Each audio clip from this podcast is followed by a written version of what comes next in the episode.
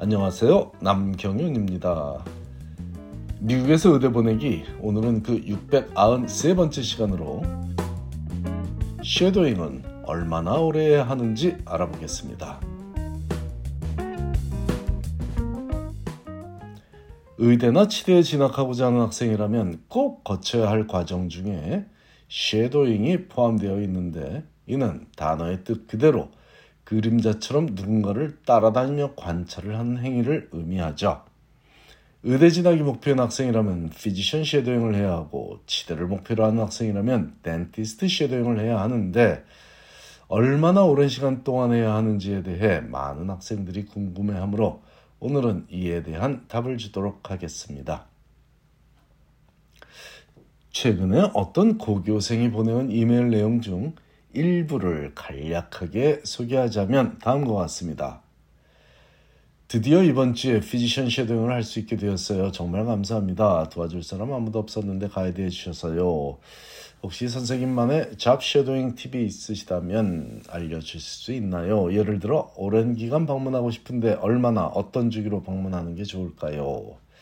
자, 이 질문에 대해 제 답은 쉐도잉을 하게 되었다니 잘 됐구나. 어떤 주기로 하거나 얼마나 오래 하거나 이런 건 그분께서 허락하신 만큼 최대한 하고 싶다고 하면 돼. 자네는 마음의 준비가 되어 있고 이런 기회를 고대하고 있었으므로 가능한 오랫동안 많이 경험하고 싶다는 말이 최선일 거야. 좋은 경험 쌓기 바래. 자, 이런 답을 줬는데 저와 그 학생이 이렇게 주고받은 대화가 보여주듯이 쉐도잉 기간이나 횟수는 이런 귀한 기회를 제공하는 닥터가 허용하는 만큼 하는 것이 기본이지만 학생이 적극적으로 하나라도 더 배우고자 하는 자세를 보이며 추가적인 기회를 요청한다면 더 많은 기회를 얻을 수도 있을 것입니다. 하지만 그 귀한 배움의 시간에 늦게 나타나서 전화기를 자주 들여다보며 환자 진료에 방해가 될 수도 있는 태도를 취한다면 그런 그런 학생에게 또다시 shadowing을 허용하는 의사는 없을 것입니다. 환자에게 폐를 끼치지 않기 위해서라도 불성실한 태도를 가진 학생에게 shadowing을 허용하는 일은 없어야만 하는 것이 옳죠. 어떤 의사든 본인도 premed 시절이나 predent 시절에 shadowing을 경험했기 때문에 인생 후배들에게 같은 기회를 제공하고자 환자들에게 양해를 구하며 귀한 배움의 시간을 제공하는 것인데 이런 기회를 가볍게 생각하면 안 될 일이라는 점 명심하고 성실하고 신중하게 임하기 권합니다. 다양한 분야의 전문의들을 단기간 동안 쉐도잉하는 것도 유익하고 같은 의사를 오랜 시간 동안 쉐도잉하는 것도 도움이 되니 이 두 가지를 두고 고민할 필요는 전혀 없습니다. 다양한 분야를 관찰한 학, 경험도 학생들의 인생에 도움이 되겠지만 한 분야에서 오랜 시간 동안 다양한 일들을 관찰한 경험 역시 귀하게 활용될 수 있기 때문입니다.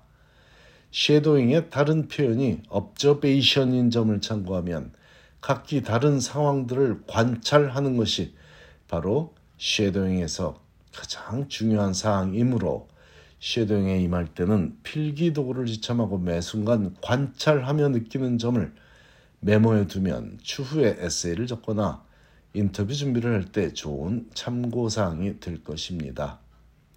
다양한 의료 상황을 관찰했던 경험이 주는 혜택은 단순히 의대 입시에 도움을 주는 것에 그치지 않고 레지던시 매칭 인터뷰에서 마주할 임상에 관한 질문에 답할 때에도 큰 도움이 되곤 하니 만일 자신이 특정 전문 분야에 관심이 있는지 확실하게 마음을 정한 학생이라면 해당 분야의 전문의를 집중적으로 시행하는 것도 좋은 생각입니다.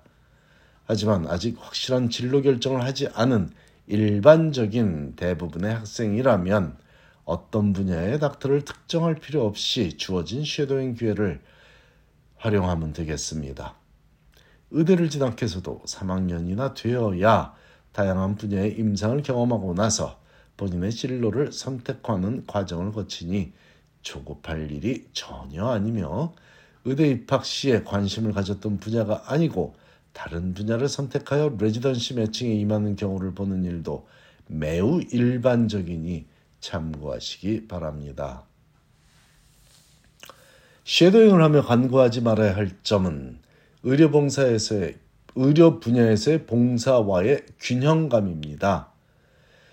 대부분 학생들은 100시간에 못 미치는 시간 동안 shadowing을 경험하지만 간혹 운이 좋은 학생들 중에는 수백 시간 동안 shadowing을 할 수 있는 경우도 있고 그런 경우에 의료봉사는 뒷전이고 shadowing에만 시간을 할애하기 쉽습니다. 봉사에 참여하면, 참여하면 몸을 쓰는 허드렛 일을 하는 것이 일반적인데 쉐도잉에 참여하면 편하게 관찰만 하면 되고 본인도 대접받는 분위기다 보니 봉사에 참여하는 것보다 매력적으로 느끼는 학생이 제법 많으므로 이 점을 짚고 가는 것입니다. 쉐도잉을 200시간 동안 한 학생이 의료봉사에는 100시간밖에 참여하지 않았다면 어색하게 보일 수 있습니다. 관찰만 하고 실행을 하기 싫어하는 배짱이 꼬의 학생으로 보일 수 있다는 우려를 전하고 있습니다. 제가 지도하여 의대에 전액장학금을 받고 진학한 학생들의 대부분은 쉐도잉 시간보다 약 10배에 최소한 10배에 가까운 의료봉사 시간을 할애한 적이 있는 학생들입니다.